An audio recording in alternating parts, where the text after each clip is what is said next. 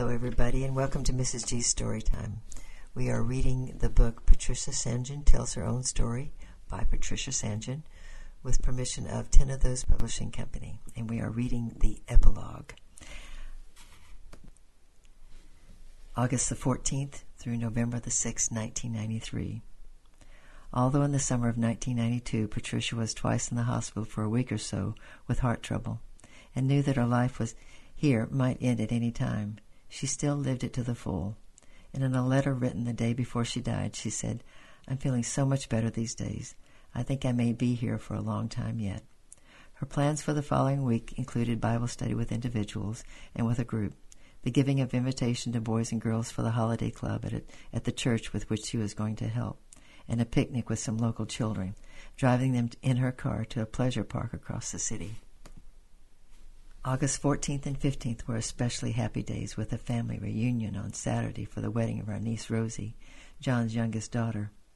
On Sunday we had a number of guests in our home, including an older man who told quite spontaneously during tea that he had come to know the Lord through talking with Patricia, something she had not known about before. At the evening service she read verses about Moses wanting to see God's glory. How we see something of that glory now in Christ, and how one day we shall see him in all the fullness of his glory. Her last words on Sunday night were, "Hasn't it been a lovely weekend?" And then, in her sleep, we believe the Lord took her. Even as we waited for the ambulance, along with the deep sense of loss, there was a gladness that there had been no long, painful illness, but that she had walked, as it were, straight into the fullness of joy in God's presence. Her life and her going seemed very like that of Enoch, about whom she had written more than forty years ago. Now Enoch walked with God, walked in a fellowship so close and sweet that all the clamor of the crowded street, the angry tumult of the busy mart, could not disturb his tranquil, yielded heart. He walked with God, so far he walked with God, that earthly loss and gain were left behind, and earthly anchors had no power to bind. He left the harbor and put out to sea, bound for the deep depths of love's eternity, where souls meet God. So close he walked with God, he looked with God, and with that open sight he saw all shadows swallowed up in light. He looked on men with God's compassionate eyes, and ministered to their infirmities, and blessed their need.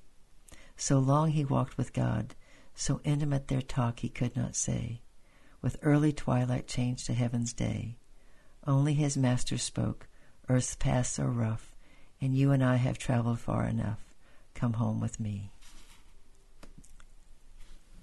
Much loving help was given, and we felt prayer was wonderfully answered, both for the very crowded funeral service at our own church in Canley, and for the Thanksgiving service on November the sixth at All Saints Langham Place in London, with more than four hundred of her family and friends from school days onward.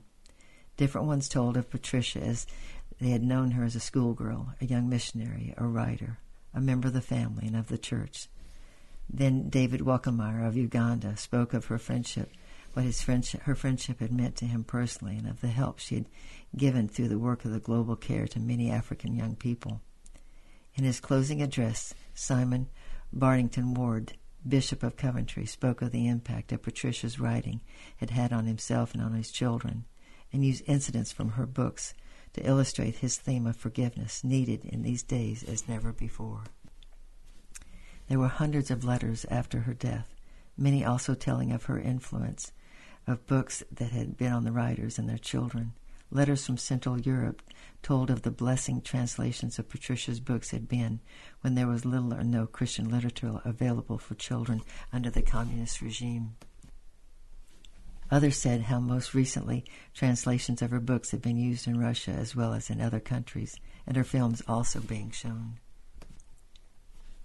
Some remembered her sense of humor and joy in life, a joy she was quick to share with others.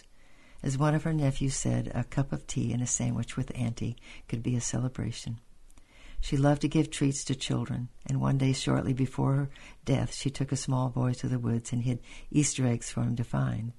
When he had several in hand, he looked up with shining eyes and asked, "Do you think the Patricia bird will lay another egg?" Life with Patricia was never dull. A doctor well known in the town sent a card with a picture with an open door. On the back was written, "In memory of Patricia, whose ever-open door led so many of us to Christ's peace and love." In a different way, so many have expressed the thought that in her they had seen something new and meaningful to them of the love and the life of Jesus.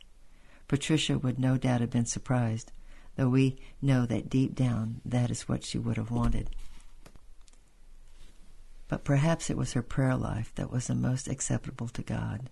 Early in the morning, after lunch, and often during the night when she could not sleep, she prayed for many situations, needs, and individual people.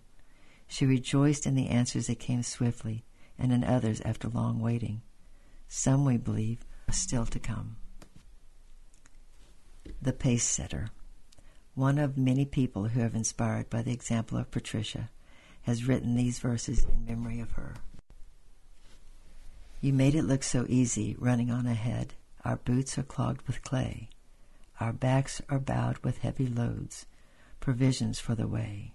Our eyes look furtively behind. We want to know who's catching up on us, who's coping well, who's fallen by the way. We've done our exercises, earned good marks in all our training days, watched videos, discussed a dozen ways, the right techniques to find. You simply ran and left us far behind. Now you are lost to view, and we are so far behind. Are heavy with the weight of our great loss. Looking at you had helped us keep our course. Now we feel lost, afraid, confused. A mist has fallen on us, and we are cold. O Master of the Games, why did you take from us our best Olympic gold? As the mist clears, I see another runner, not so very far away. He turns to answer me. Her work is done. She was a setter of the pace. Now look to me, and looking, run your race." Anonymous, by request. Well, I don't know about you, but that was a blessing to read. Um, I'm praying about what book to read next, and it is a possibility that um, I'm going to ask the Lord to see what He wants me to read, but I think I would like to read her father's biography. But I'm going to pray about that, and we'll start that uh, tomorrow, Lord willing. And I love you, and I'm praying for you, and I hope that your heart was encouraged by by this autobiography of Patricia Saint John, and just her heart for the Lord and uh, running the race. Uh, the, the, keep your eyes fixed on the Lord Jesus Christ, and He will help you run that race. I love you. I'm praying for you, and we'll see you tomorrow. Bye-bye.